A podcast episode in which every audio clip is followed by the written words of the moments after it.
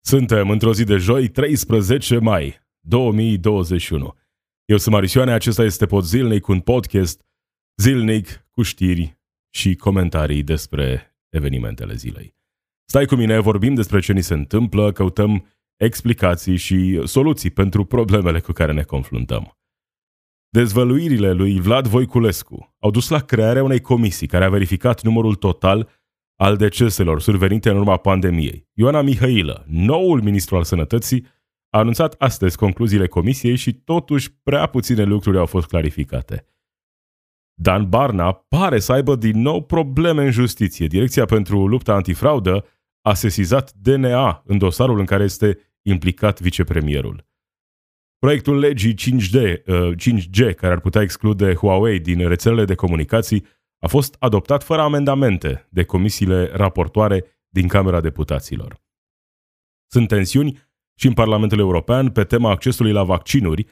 Socialiștii acuză grupurile PPE, Renew și ECR că au blocat adoptarea rapidă a unei strategii globale privind vaccinarea. Acestea sunt doar câteva dintre subiectele de astăzi. Podzilnic. News and commentary from a progressive perspective. Am așteptat cu toții rezultatul anchetei, rezultatele la care a ajuns comisia constituită la Ministerul Sănătății pentru a afla ce s-a întâmplat cu adevărat în pandemie. Câți oameni și-au pierdut viața în urma infecției cu COVID-19. Am ajuns în acest moment în care suntem astăzi, după ce Vlad Voiculescu a fost demis de la Ministerul Sănătății. După demiterea sa, imediat a venit și a făcut acele declarații în care ne spunea că a observat diferențe semnificative în ceea ce privește raportarea în diferite platforme a deceselor survenite în urma infecției cu COVID-19. Spunea la vremea respectivă Vlad Voiculescu că ar fi vorba despre mii de cazuri neraportate publicului, cazuri de persoane care și-au pierdut viața, dar care nu au fost um, anunțate în mod public, nu au fost prezentate în mod public. După acele dezvăluiri, s-a constituit această comisie la Ministerul Sănătății, cu oameni de la DSP-uri, de la Institutul Național de Sănătate Publică și au uh, întocmit un raport. Raportul, se pare, ar fi fost finalizat săptămâna trecută. Am tot așteptat uh, momentul în care raportul va fi prezentat public. În realitate, așa cum vom auzi, raportul nu va fi niciodată prezentat cu adevărat public. Au fost prezentate niște concluzii ale raportului de către Ioana Mihailă. Datele din acest moment, prezentate de Ioana Mihailă, deși, așa cum spuneam, această conferință de presă susținută de noul ministru nu a clarificat lucrurile, ba chiar aș spune că, într-o mare măsură, ridică și mai multe semne de întrebare în acest moment. Vorbim despre diferențe majore. Ce am aflat din această conferință de presă, totuși? Că în anul 2020 spitalele au raportat 26.106 decese cu diagnostic principal sau secundar COVID-19. Asta în timp ce grupul de comunicare strategică a anunțat la sfârșit de 2020 15.767 de decese. Adică o diferență majoră între numărul de decese raportate de spitale și numărul de decese comunicate oficial publicului. Nu vorbim aici de uh, 1-2%. E o diferență semnificativă de 10.000 de persoane neraportate publicului de către grupul de comunicare strategică. Acestea sunt informațiile oferite de Ioana Mihailă. În același timp, uh, în aceeași conferință, cred, uh, spunea la un moment dat că Datele de la Institutul Național de Statistică arată că ar fi vorba despre 21.000 de persoane care și-au pierdut viața în urma pandemiei de COVID-19. Multe cifre, nici o concluzie reală în urma acestei conferințe. Cel mai interesant moment pe care o să-l vedem și o să-l auzim acum, de la conferință, au fost mulți reporteri care au adresat întrebări ok, în regulă, dar cumva au fost uh, ignorate într-o mare măsură întrebările și răspunsurile au venit uh, aceleași, am prezentat datele și datele au fost prezentate. Cătălin Tolontan și-a făcut apariția și el. Acesta este momentul, cred, cel mai interesant al conferinței de presă. Hai să auzim pe Ioana Mihailă, luată la întrebări de Cătălin Tolontan. Ja, doamna ministru, a spus adinaur că datele au fost complet raportate către cine? Către populație? Din cifrele pe care le-ați prezentat, rezultă că nu. Ați spus de asemenea că, vă citez, uh, datele care sunt relevante sunt cele din certificatele medicale de constatare a decesului, constatatoare. Adunând cifrele pe care dumneavoastră le-ați prezentat astăzi, rezultă că pe 2020, pe certificate, cu cauze secundare și cauze principale, sunt 21, aproape 21.000 de cazuri. Populația a știut despre 15.841 de cazuri pe 2020. Asta înseamnă o diferență de puțin peste 5.000. Care e întrebarea? Păi întrebarea e cum au fost raportate Așa cum am spus în complet raport, către populație, câte vreme o diferență de 5.000. raportate sunt cele din Corona Forms. Sunt datele care au evaluat evoluția zilnică a pandemiei, atât în ceea ce privește numărul de cazuri, cât și numărul de decese. În acest moment, eu v-am comunicat toate datele care au fost transmise comisiei din toate bazele de date. Și le-am comunicat public și acest lucru voi continua să-l fac de acum înainte. A, să înțelegem că acum au fost complet raportate. În acest moment. În acest moment Afirmația eu dumneavoastră că au fost complet comunicat raportate se referă la acest moment, la declarația pe care ați făcut-o astăzi. Comunicările, comunicările, nu-mi puneți în, uh, în gură cuvinte pe care nu le spun. Comunicările zilnice care au fost transmise populației sunt cele din Corona Form. Care Comunicările adunate, care au survenit. Microfonul. S-a întâmplat de mai multe ori chestia asta. Comunicările care ne-au fost transmise de către Comisia de Analiză sunt din alte baze de date care nu pot fi comunicate zilnic pentru că necesită analize suplimentare. Astfel sunt bazele de la Institutul Național de Statistică, care ne survin cu o întârziere de aproximativ 45 de zile, și datele raportate de spitale, care, în general, sunt transmise către INSP și către Școala Națională și către Casa Națională de Asigurări cu o frecvență lunară. bun, dar ca să înțelegem noi și oamenii împreună cu noi, datele de la INS, de la statistică, sunt datele care conțin ceea ce dumneavoastră ați numit cele mai relevante informații, cele din certificatele medicale, am înțeles corect, da? Da. Și aceste date cumulate arată că în 2020, în România, medicii au considerat că au murit de COVID cu cauze principale, respectiv secundare, 21.000 de oameni, aproximativ. Dintre acești oameni, noi, populația, a știut din Corona Forms, dacă am înțeles corect, da? Da. la sfârșitul aceluiași an 2020, că, ar fi, mu- că au murit 15.841 de oameni. Diferența este de 5.000 de oameni. Trebuie când să a spus specificăm din nou. Dumneavoastră ați dat o sumă din datele de la INS care specifică diagnostic principal COVID și diagnostic secundar, secundar, COVID. da, am și spus asta. Da. Datele din Corona Forms fac referire clar la pacienții care au decedat conform raportărilor direcțiilor de sănătate publică validate de către CNSCBT de COVID. Datele care sunt furnizate în timp real nu pot să aibă același grad de acuratețe precum datele din certificatele medico-legale și anume certificatele constatatoare ale decesului. Astăzi am comunicat toate aceste date în dorința de a fi transparentă și de a informa corect populația. Așa cum și în alte țări s-a întâmplat, este și va fi în continuare nevoie de o, a, de o, de o reanaliză a numărului de decese pe baza acestor certificate medicale constatatoare ale decesului. Bun. Ultima întrebare este acest procent de 25%, diferență, aproximativ 25%. Dumneavoastră, ca medic și ca responsabil de sănătate publică, cum îl considerați? Dumneavoastră ați calculat o diferență de 25% între suma din decesele cu diagnostic principal COVID și diagnostic secundar COVID și datele raportate în timp real în Corona Forms. Așa cum am spus, este și va fi nevoie de o comunicare transparentă a tuturor acestor date. Mulțumesc. Da, uh, multe clarificări, nu? Toată lumea a înțeles ce s-a întâmplat de fapt. Într-adevăr, au fost prezentate date. Avem uh, anumite cifre de la Institutul Național de Statistică, de la Institutul Național de Sănătate Publică, apoi datele acelea prezentate zilnic din Corona Forms. Sunt o grămadă de date diferite. Ce n-am primit sunt uh, explicații clare. Ce s-a întâmplat, de fapt? De unde sunt aceste diferențe? Cum facem astfel încât să nu mai apară aceste diferențe? Acestea sunt explicațiile pe care nu le primim în această situație. Sunt explicațiile pe care, nu știu, nu vor să ni le ofere, nu știu să le ofere. Ce e interesant? Uh, mai spre sfârșitul conferinței de presă, deși a fost întrebată în mod repetat Ioana Mihailă, dacă acest raport, raportul comisiei, va fi făcut public.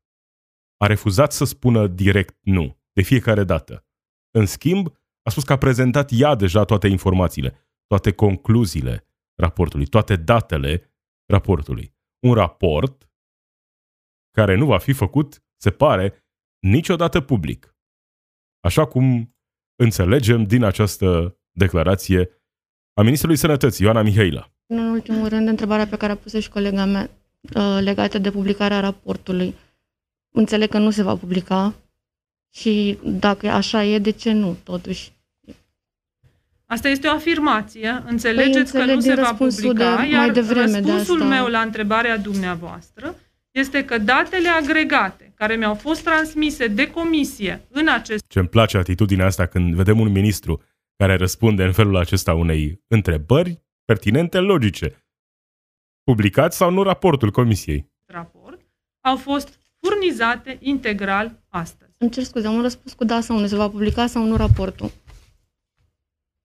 Datele agregate care mi-au da fost transmise de comisie Repete poezia. Raport, au fost comunicate integral astăzi. Vor fi publicate pe site astfel încât să Mulțumesc. Da? Mulțumesc, da. Deci datele nu vă... Datele au fost prezentate, raportul nu va fi niciodată făcut public. Și acum putem doar specula. Uh, există ceva ce vor să ascundă în raportul acela? Evident că nu poți să dai un răspuns clar în acest moment, fără să te lansezi în speculații. De tocmai despre asta e vorba. Că ni s-a tot spus cât de importantă este transparența. De la oamenii aceștia. Transparență, transparență, transparență. Ok, transparență. Au fost prezentate aceste concluzii. În regulă, de ce nu putem prezenta raportul? La această întrebare nu am auzit un răspuns. O să prezentați raportul? O să publicați raportul? Au prezentat concluziile în această conferință de presă. Concluzii care, așa cum spuneam, nu au lămurit cu adevărat situația în acest moment. Sunt diferențe extrem de mari.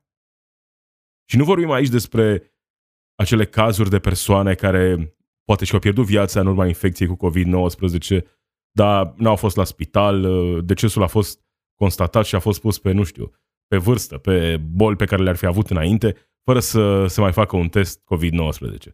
Vorbim despre date raportate de spitale care au fost mai apoi infirmate de DSP-uri.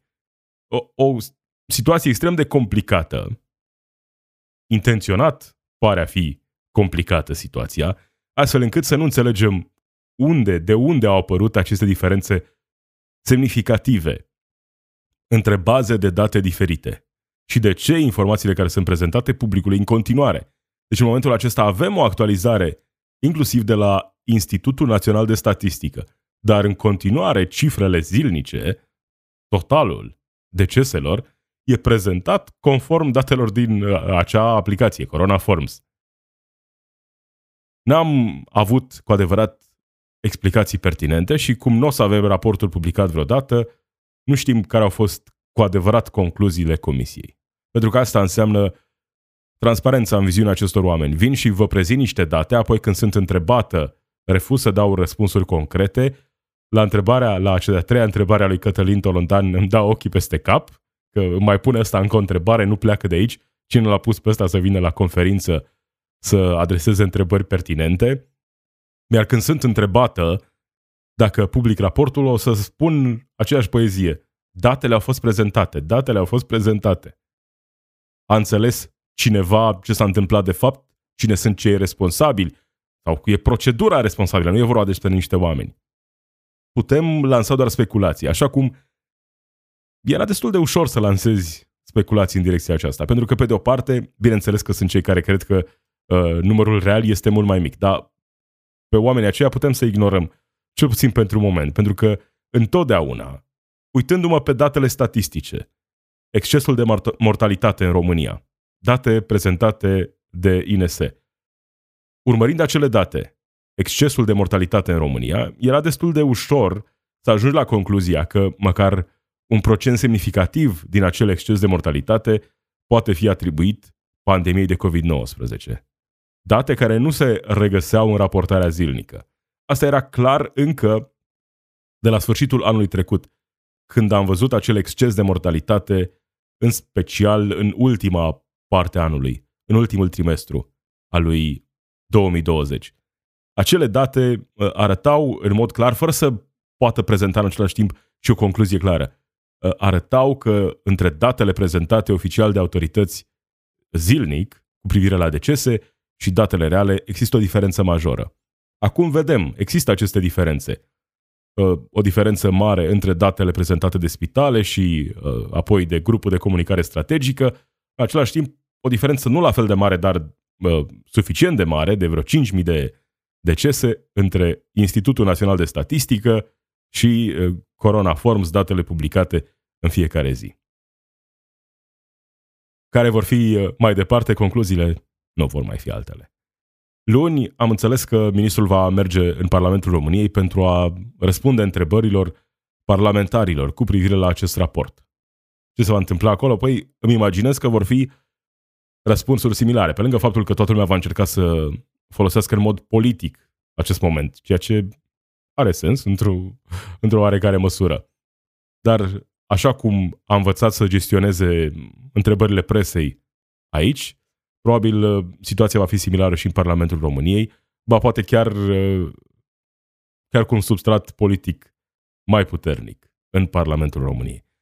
Așadar, cred că putem spune că povestea asta e încheiată. Nu e încheiată pentru că avem o concluzie, nu e încheiată pentru că știm ce s-a întâmplat, dacă a fost uh, o manipulare a datelor cu intenție, dacă e vorba despre erori sau dacă toate lucrurile astea se adună pentru a avea rezultatele pe care le avem astăzi. Sunt lucruri pe care putem doar să le bănuim în acest moment. Pentru că această conferință de presă nu a clarificat, de fapt, lucrurile. Iar raportul, dacă raportul conține eventuale concluzii, raportul nu îl vom vedea. Așa cum am aflat astăzi, fără să primim un răspuns definitiv, fără un da sau nu, dar s-a înțeles destul de clar că datele care erau uh, dispuși oamenii aceștia să le prezinte public au fost deja prezentate public și cam atât. Gata. Uh, încheiem acest subiect. Dan Barna uh, are, se pare, din nou probleme în justiție. Nu sunt probleme noi în justiție pe care le are Dan Barna. Sunt Uh, aceleași probleme vechi, care cumva, surprinzător, au apărut în timpul campaniei electorale pentru alegerile prezidențiale din 2019. Cum s-a întâmplat în acel moment când Dan Barna părea să, să obțină un procent important la alegerile prezidențiale, că s-a descoperit un dosar a, uite, are probleme în justiție. Omul care vorbește despre fără penali în funcții publice are probleme în justiție. Fraude cu fonduri europene. S-a vorbit despre asta atunci. Foarte mult. Apoi, nu s-a mai vorbit. Dan Barna s-a liniștit, uh, n-a mai lansat uh, atacuri uh, acolo unde puteau fi considerate problematice, n-a intrat în turul al doilea, s-au liniștit apele, situația s-a calmat. Când au reapărut aceste probleme?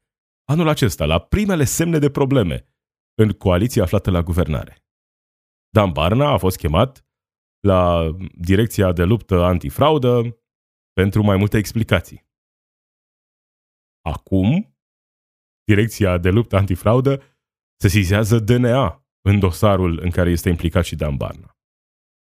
Din nou, speculez. Sunt multe lucruri care pot fi adevărate în același timp. Nu există un singur adevăr. E posibil ca dosarul să fie real, toate datele să fie reale. Bine, mai așteptăm detalii, evident. e extrem de posibil ca toate lucrurile de care e acuzat Dan Barna să fie reale. În același timp, e posibil să fie fabricate. Ambele variante sunt posibile. În același timp, în ambele situații, real sau fals, e posibil să existe și un substrat politic. Și din acest punct de vedere, cred că e interesant momentul acesta. Pentru că oameni din USR, chiar susținători ai USR, s-ar putea să ajungă să realizeze unii dintre ei că justiția nu e așa de independentă pe cum credeau. Deja, cred că unii au început să înțeleagă lucrul acesta.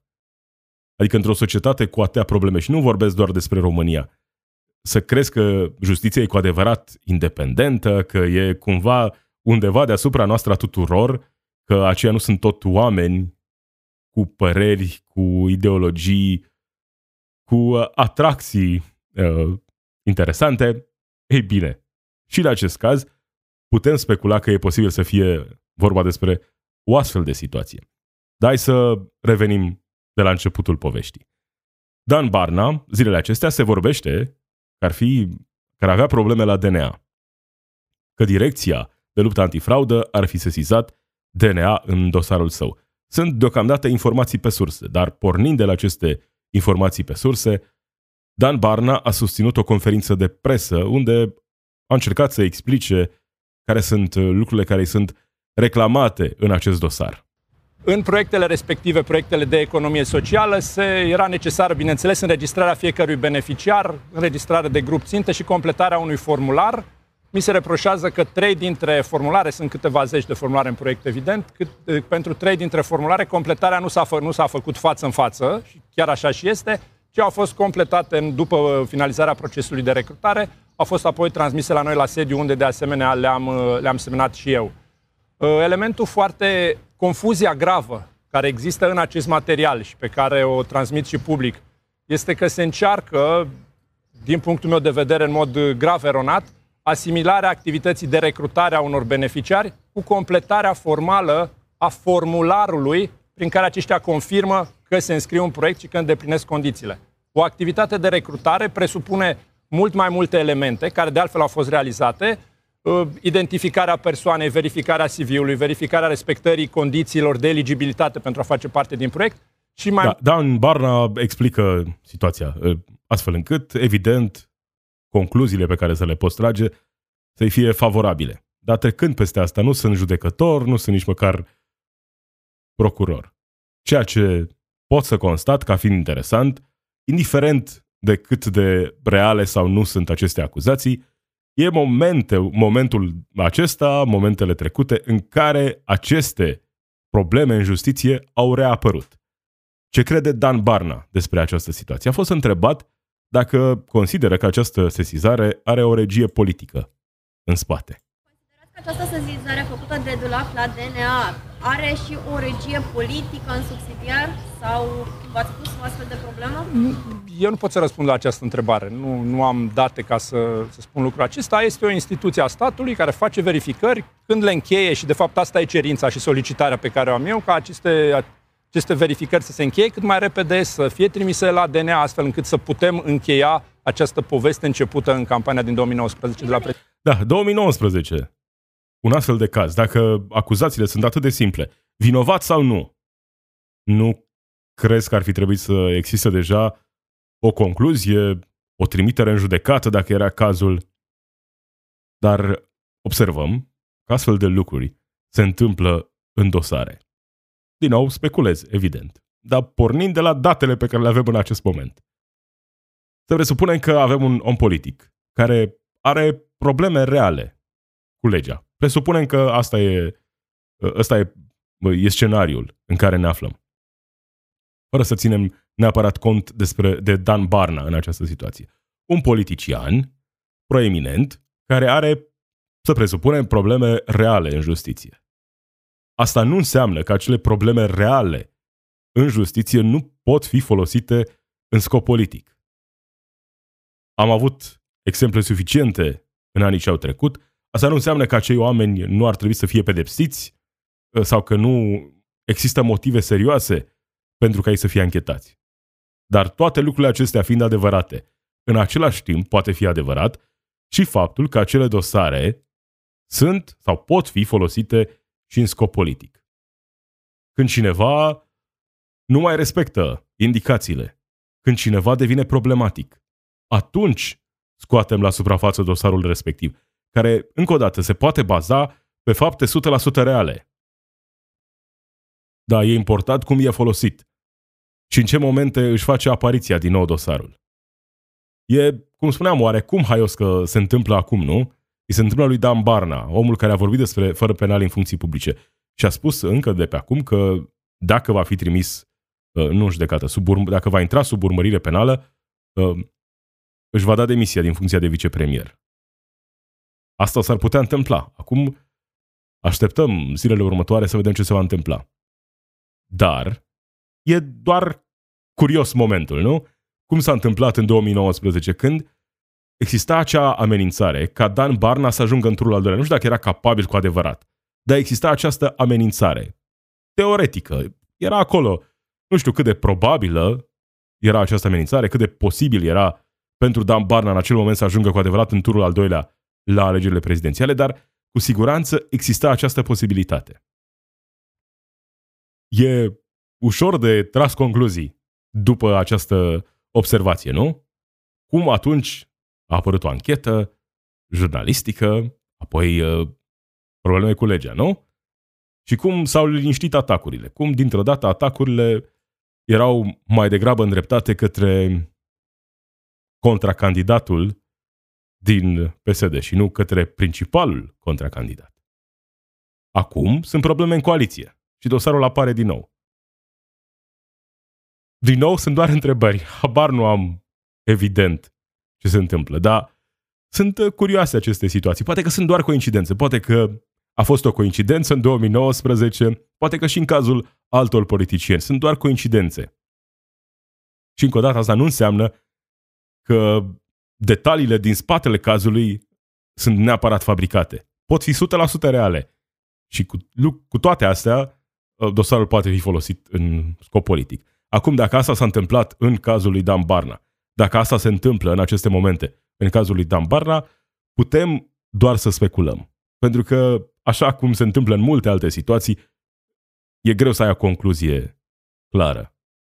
Poate, așa cum spunea Dan Barna într-un interviu recent, poate vom afla lucrurile acestea într-o carte de memorii pe care o va publica acesta când va pleca din politică. Până atunci, rămânem cu aceste întrebări, cu speculații, cu aceste momente interesante în care apar uh, dosare, probleme în justiție pentru oameni care par să pună probleme cuiva.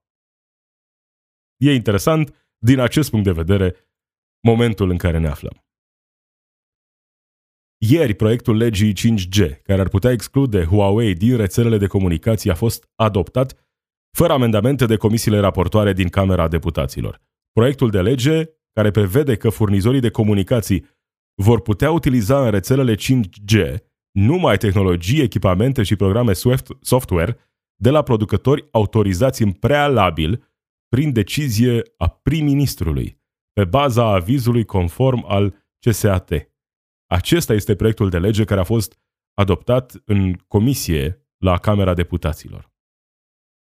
E interesant, se vorbește prea puțin despre proiectul acesta. Sigur că sunt interese de ambele părți. Lupta cea mare în acest moment e între China și Statele Unite. Iar noi, evident, aliați ai Statelor Unite, ă, lăsăm deoparte piața liberă în acest moment. Pentru că, uite, chiar și un liberal, chiar libertarian ca Florin Câțu, în aceste momente, susține un astfel de proiect, în care companii private vor putea fi forțate să cumpere echipamente, programe software, la prețuri mai mari, deși există variante mai ieftine disponibile pe piață. Aici uh, plecăm din piața liberă și intrăm în piața reglementată, în care va fi o decizie, un uh, aviz al CSAT și apoi o decizie a primului ministru.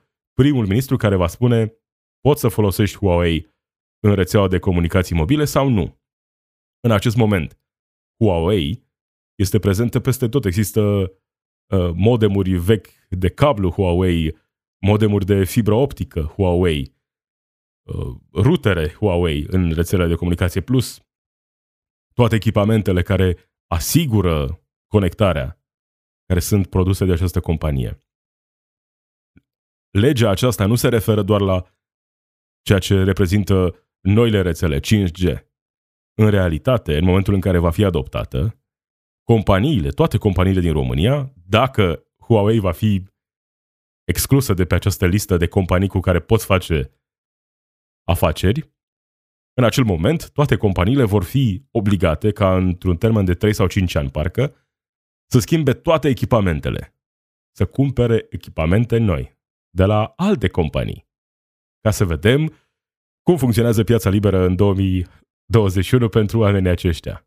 Aici vorbim despre un lobby puternic, în special din Statele Unite. Asta nu înseamnă că ceea ce face China e corect sau că ceea ce se întâmplă în China e corect. Vorbim doar despre situația asta așa cum e ea. Avem Huawei care evident oferă prețuri mai bune pentru că își permit și apoi companii din Statele Unite care vin cu tehnologie similară, dar la un preț mai mare. Și atunci suntem în această situație în care evident că toate companiile din România care activează în domeniul acesta ar fi cumpărat la prețul cel mai bun, produse care sunt într-o mare măsură de calitate, sunt ok, în regulă, dar sunt la preț mai mic. În mod normal, Huawei ar fi avut de câștigat. China ar fi avut de câștigat. În cazul acesta, cu această nouă lege, cu Huawei scoasă de pe lista companiilor de la care poți cumpăra echipamente și software, companiile românești vor fi forțate să cumpere de la acele companii care sunt uh, trecute acolo pe lista verde de primul ministru în baza avizului conform al CSAT. Justificări pentru această lege sunt că, știți, China ne va urmări fiecare mișcare. Bine, asta lăsând deoparte faptul că deja companii uriașe ne urmăresc fiecare mișcare și știu ce se întâmplă. E de fapt vorba despre un interes comercial aici. Ori ce justificări vom auzi că nu, că e de fapt vorba despre securitatea rețelelor, de faptul că în software ar putea exista chei de acces ascunse prin care să fim urmăriți. E posibil și lucrul acesta. Dar dincolo de toate aceste detalii, e de fapt cine are puterea să urmărească, cine să aibă dreptul să urmărească și cine să profite de pe urma dezvoltării rețelelor de 5G în România. Și nu doar în România. Treaba asta se întâmplă peste tot prin lume. Există conflictul acesta deschis în acest moment, în special între China și Statele Unite. Despre asta e vorba de fapt, despre asta a fost vorba de la început. Cum poți să rămâi activ pe piață concurențială când ai această concurență din China, care oferă aceleași produse de aceeași calitate într-o mare măsură, dar la prețuri mai mici pentru companiile de telecomunicații. Despre asta e vorba în Parlamentul României. Iar faptul că a fost adoptat fără amendamente, faptul că probabil, cel mai probabil, va fi adoptat proiectul de lege și se va transforma cu adevărat în lege, nu ține neapărat de felul în care fiecare deputat, fiecare senator va analiza legea și proiectul, e mai degrabă o decizie politică luată la nivel național, astfel încât să le arătăm partenerilor noștri că vom cumpăra de la ei. Nu vom cumpăra produse mai ieftine de la chinezi. Ce e interesant e că în acest moment uh, se lansează acuzații dacă ești uh, pro-Huawei sau uh, pro-piață liberă în acest domeniu, ești uh, neapărat de al chinezilor. Sau dacă ești de partea cealaltă, ești neapărat de al americanilor. Hai să vedem ce se va întâmpla în continuare și dacă vor fi cumva forțate marile companii să-și schimbe echipamentele în următorii 5 ani. Și de aici va exista un lobby puternic în continuare, nu? Pentru că ce companie vrea să fie forțată să-și schimbe echipamentele atunci când nu e nevoie neapărat să se întâmple lucrul acesta. De asta, termenul de 5 ani s-ar putea să fie cel care să-i convingă, pentru că oricum tehnologia evoluează, se schimbă și în 5 ani s-ar putea să fie oricum nevoie de modernizări ale rețelelor. Avem tensiuni și în Parlamentul European pe tema accesului la vaccinuri. Socialiștii acuză grupurile PPE, Renew și ICR că au blocat adoptarea rapidă a unei strategii globale privind vaccinarea. Documentul se referă și la ridicarea brevetelor vaccinurilor anti-COVID. Grupul socialiștilor uh, acuză că a fost blocată adoptarea în sesiunea plenară a Parlamentului European a unei rezoluții referitoare la strategia globală privind vaccinarea, care să conțină și referiri la ridicarea brevetelor vaccinurilor anti-COVID-19. Dacian Cioloș a replicat că renunțarea la brevete nu este o soluție magică, fiind necesare ridicarea interdicțiilor la exporturi și majorarea donațiilor. Acestea sunt scuze în acest moment, mai ales că, de cealaltă parte a oceanului, Statele Unite au venit și au spus în mod clar că ei uh, susțin în acest moment renunțarea temporară, măcar, uh, la brevetele pe care le dețin marile companii în ceea ce privește vaccinul împotriva COVID-19.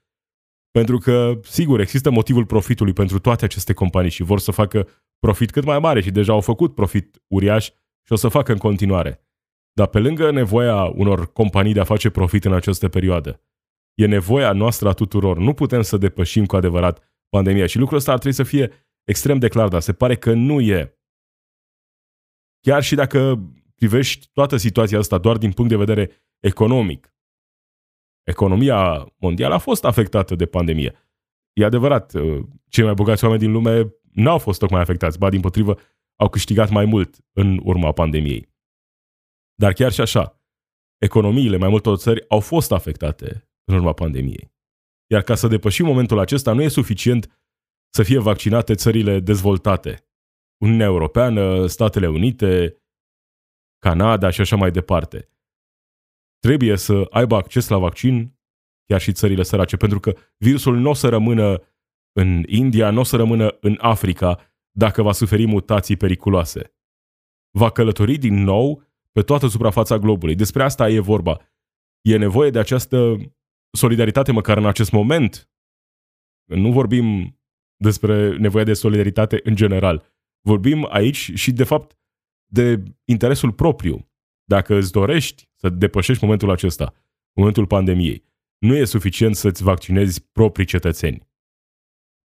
E nevoie de o strategie la nivel global, pentru că în țările din lumea treia, țările sărace, care nu e, nici măcar nu e vorba de bani în cele mai multe situații, efectiv nu au posibilitatea asta de a uh, negocia cu marile companii pentru a primi vaccinuri, nu există doze suficiente în acest moment pentru, pentru toată lumea.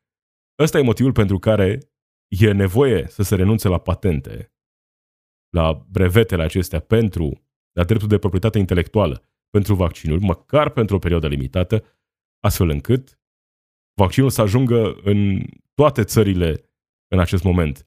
Să avem o campanie de vaccinare care să se desfășoare simultan în toate țările care au nevoie de această campanie de vaccinare. Altfel, s-ar putea să ne trezim, nu știu, peste un an sau peste câteva luni, că, deși campania de vaccinare a fost una de succes în țările dezvoltate, avem noi variante în fața cărora virusul nu mai este eficient. Despre asta este vorba și adevărul e că aceste discuții n-ar fi trebuit să înceapă acum sau cumva acum să fie amplificate discuțiile astea. Discuțiile acestea ar fi trebuit să aibă loc încă din momentul în care exista această posibilitate de a avea vaccinuri disponibile pe piață. Și s-a încercat, așa cum am mai vorbit, vaccinul care e produs astăzi de AstraZeneca, vaccinul, vaccinul dezvoltat la Oxford. Universitatea Oxford plănuia să ofere dreptul de a produce vaccin oricărui producător, fără a aștepta uh, retribuții financiare, fără a avea niciun fel de pretenții din punctul acesta de vedere. Pe fir, și o să sune ca o conspirație, dar nu e, poți să verifici, a intervenit Bill Gates, care i-a sfătuit să colaboreze cu AstraZeneca pentru a aduce vaccinul mai repede pe piață. Aceasta este justificarea. Asta s-a întâmplat în acea situație. Soluția de compromis a fost prețul pe care îl oferă AstraZeneca, cel mai mic preț de pe piață în acest moment pentru vaccinuri. Sigur că dintre țările dezvoltate există multe țări, printre care și România, care uh, dă vaccinul mai departe. De exemplu, AstraZeneca. AstraZeneca a fost donat, uh, au fost donate deja sute de mii de doze către Republica Moldova, alte sute de mii de doze vor fi uh, mai departe vândute către Republica Moldova și către Ucraina. State dezvoltate acordă ajutoare în vaccinuri către țările mai puțin dezvoltate. Dar e vorba despre uh, cifre mici în continuare. Ăsta e motivul pentru care e nevoie de o strategie globală.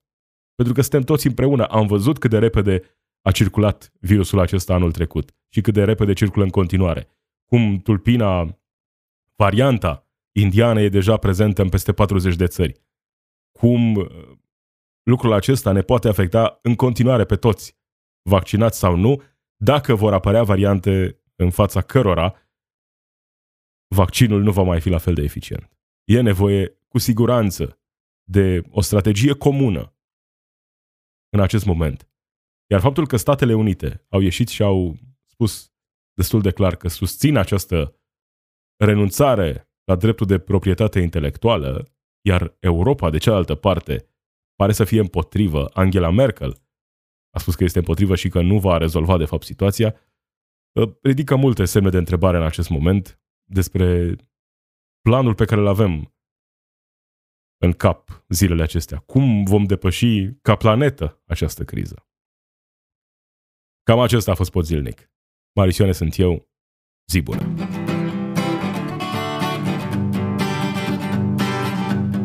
It's we who run the weapons plants and fight the wars they wage, and who work consumer hotlines from the inside of a cage. It's we who sweep the stock exchange where it's our lives they trade, but the black bloc makes us strong.